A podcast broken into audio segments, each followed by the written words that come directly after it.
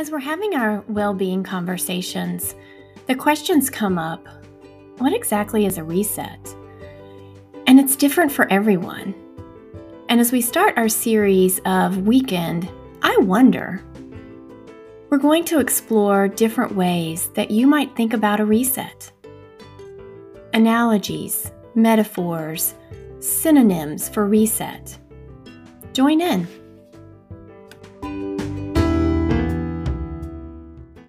Hi, welcome to the Reset MD podcast. I'm Dr. Marion McCrary, and I'm back with our weekend, huh, I wonder series. And I'm recording this on April the 1st or April Fool's Day. And I don't have a April Fool's for you today, but I was thinking after the Friday, Saturday, Sunday session that I did last week that you might be thinking I was fooling you in a way. See, I was talking about spring cleaning and the idea of clearing out your mind, clearing out the clutter, sweeping up the overwhelm.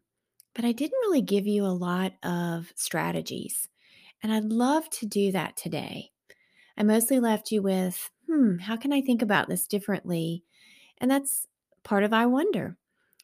But let me tell you uh, my idea about how you might could overcome overwhelm by setting priorities. And I'm going to read to you a article that I did for the Women in White Coats um, last year, and it's exactly on that topic. I don't have enough time. This is the first thought that comes to mind when I feel overwhelmed. I've been there many times, and I bet you have too.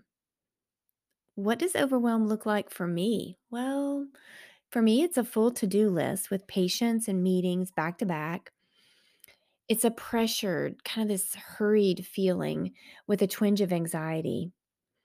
It's a sense of failure that I haven't taken care of myself and I've I've uh, unfortunately let this happen.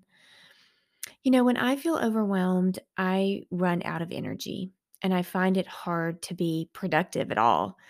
I just want to check out instead of concentrating on getting things done. And often I find there's kind of a current recurrent cycle of fatigue, poor sleep, and a lack of control. Have you been there too? You know, I wonder how we got to this place. And I think it could be a combination of reasons. For me, I always thought it was because I just had a hard time saying no and that I was not productive or focused enough to do it all. It turns out it was more likely due to being excited and saying yes to too many things. I was really interested in being involved and put too many things on my plate. I also felt if I wanted it done right, I had to do it. So I added things to the list that may have been done easily by other people, but I wanted to take charge of them. Of course, there are items that ended up as my responsibility because they were mandated in some way by my superiors. And lastly, there are things like pandemics and losses and circumstances that are out of our control that take up our time and change our plans. My first step was to try to become more productive. So instead of taking things off my to do list, I started studying what I was doing and what was taking up most of my time. Started listening to podcasts, mostly productivity podcasts, and I read books on how to become more efficient turns out there were some great ideas in there, but that was not my answer. Ultimately, no matter how productive I was, there were still too many marbles in my jar. There were marbles spilling out of my jar. There was no way I could add any more into the container, and I needed to make some space by moving things out of my jar. There's a former Coca Cola CEO, Brian Dyson, who described in a commencement speech, um, he described this metaphor where you're juggling five balls that represented the main priorities in your life. Some were rubber, and if you dropped them, they would bounce right back up and you could pick them up and keep going. However, if you dropped a glass ball, something that was really valuable, just like the finest crystal, and it fell to the ground, it was gone for good. It was broken into many pieces. These balls for him were work, family, health, friends, and his spirit. And he placed only one as a bouncing ball. So, you know, he placed only one of those five things as a bouncing ball. They might be different for you. What are your five balls that you're juggling? The other question I'll ask you is how do we start to clean up this mess of overwhelm? The key for me was to determine what was at the top of my priority list.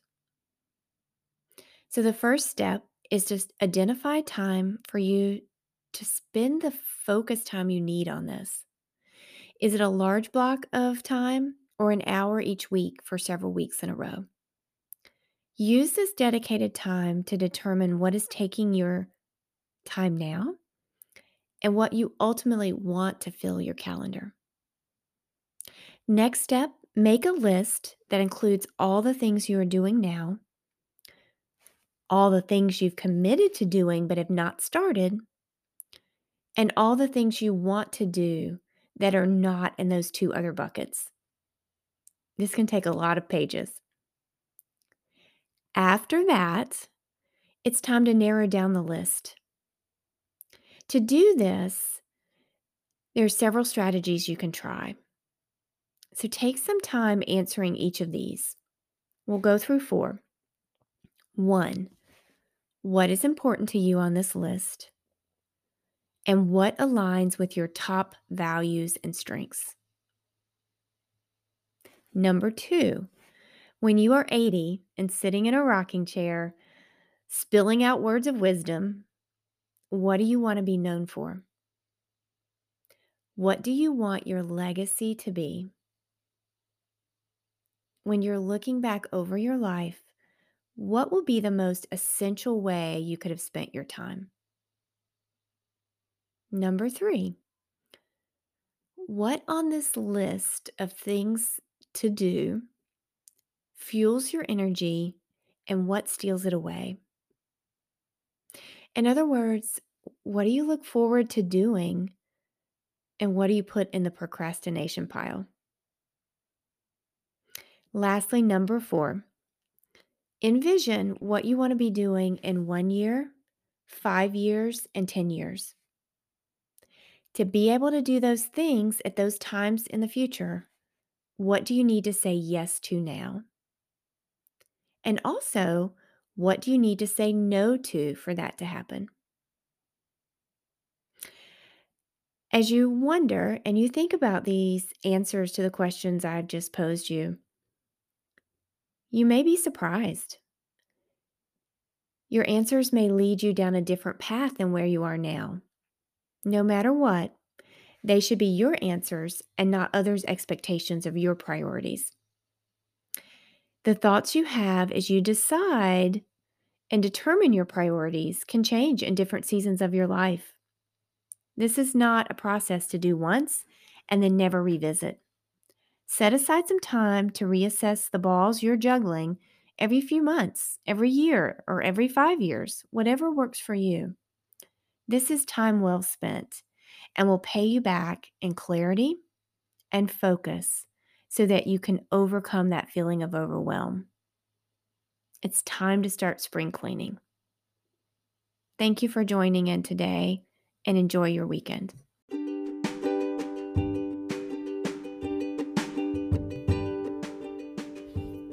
If you'd like to reach us, please send us an email at resetmdpodcast at gmail.com.